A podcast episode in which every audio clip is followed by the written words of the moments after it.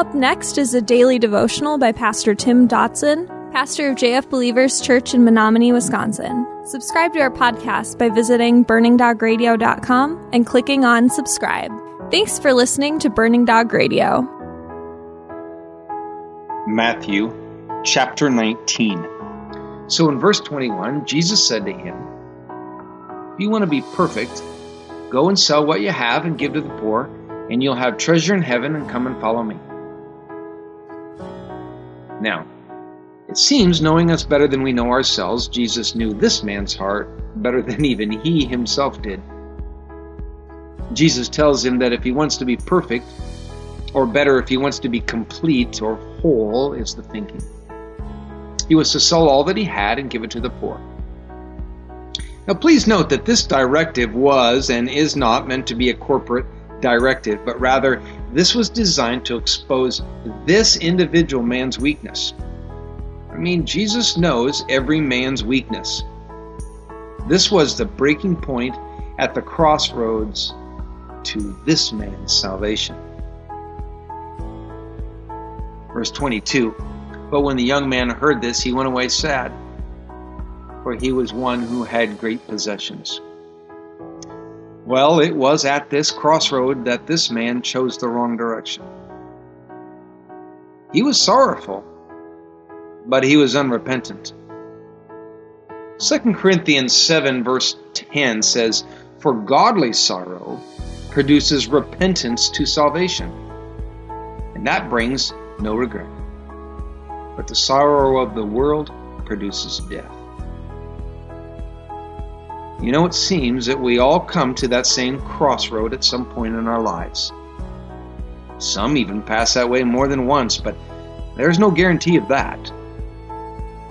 Whatever admiration this man had for Jesus, whatever desire he had, even deep down, to find spiritual peace, it was all still weaker than his love for his wealth and his position in society. He is the man, I guess, from Matthew 13 22 that says, What was sown among the thorns, this is he who hears the word. But the cares of this age, the deceitfulness of riches, chokes the word, and he becomes unfruitful.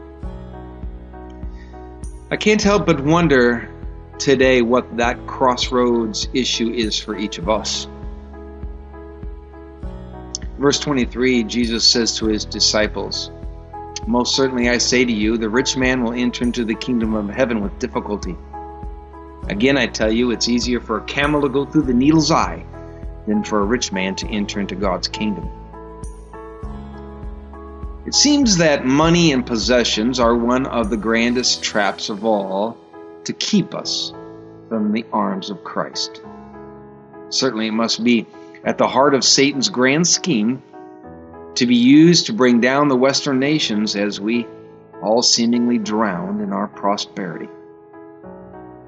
Now, Jesus doesn't say it's impossible, but it sure sounds like it, doesn't it? I mean, a camel through the eye of a needle? That would really take a long time. Now, many have attempted to lessen the blow of this passage with various revised interpretations. There was at that time a small gate in the wall of Jerusalem, and they called it the Eye of the Needle. So there have been those who have believed that Jesus meant the difficulty of cramming a camel through that gate. Or some say a, a camel rope through a standard needle. But in light of the disciples' reaction, there's no reason to believe Jesus meant anything other than the obvious and the simplest interpretation. And by the way, in the parallel passage in the uh, Gospel of Luke, the term needle, well, is specific to that of a surgeon's needle, not a gate. Verse 25 When the disciples heard it, they were exceedingly astonished, saying, Who then can be saved? Now the disciples were coming from a thinking that the rich were blessed by God, and, and of course they would be saved. Of course, therefore, then the next step would certainly be the reverse that if blessed by God, then you'll also be rich. Sound familiar? Yes, I guess some fleshly false doctrines are just too tempting to let die. Certainly the apostles still had a ways to go in their spiritual maturity. Looking at them, and Jesus in verse 26 says, With men this is impossible, but with God all things are possible. Now, Jesus was not absolutely ruling out that such an occurrence as the rich entering into the kingdom of God. Even history tells us that even within the Christian realm, there are some men who just can't seem to give it away. The more they gave away, the richer they got. And they just kept giving it to God and they just kept getting more back. But Jesus wasn't going to pass up the opportunity to drive home his point here, because we definitely can say that that phenomenon, well, it's rare. That's for sure. Despite the bluntness of this message, man will always be apt to believe, well, as we do with most other scriptural warnings, that, well, we individually are the exception to the rule that even though it's a hard thing to do, well, we'll get that camel through the needle's eye. Verse 27 Then Peter answered, Behold, we've left everything and followed you. What then will we have? Peter, Peter, Peter, when will you learn to think before you speak? Now, alas, Peter here speaks from his heart, however inappropriate or however poorly timed. Peter wonders then, with all that's being said, what will become of him and the others because he knew that he loved Jesus and he knew that he'd left everything to follow him.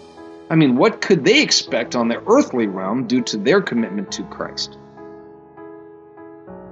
Verse 28 says, Jesus said to them, Most certainly I tell you that you have followed me in the regeneration when the Son of Man will sit on the throne of his glory.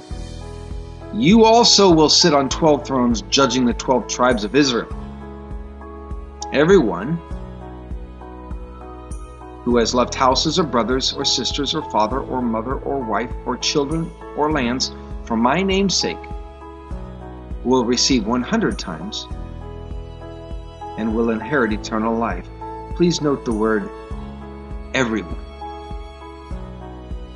You see, verse 28 in that passage, Jesus answers the apostles directly by promising them a special place of honor beside him in the heavenly realm.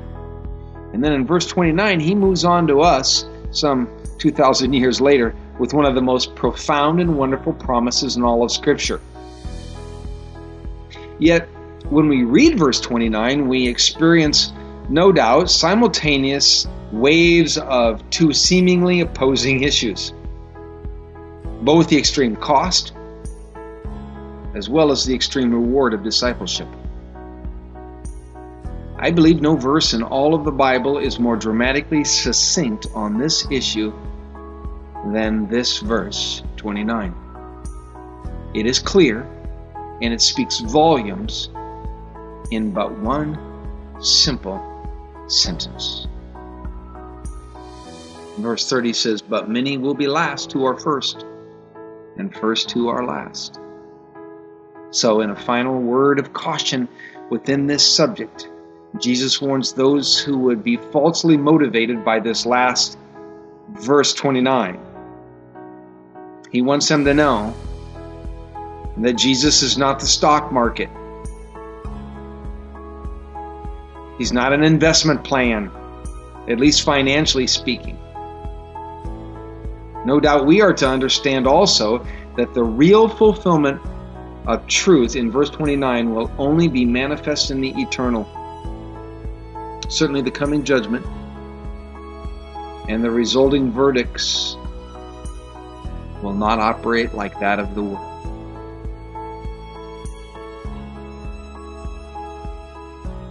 That was our daily devotions by Pastor Tim Dodson. For more information about Pastor Tim and JF Believers Church, visit jfbelievers.com.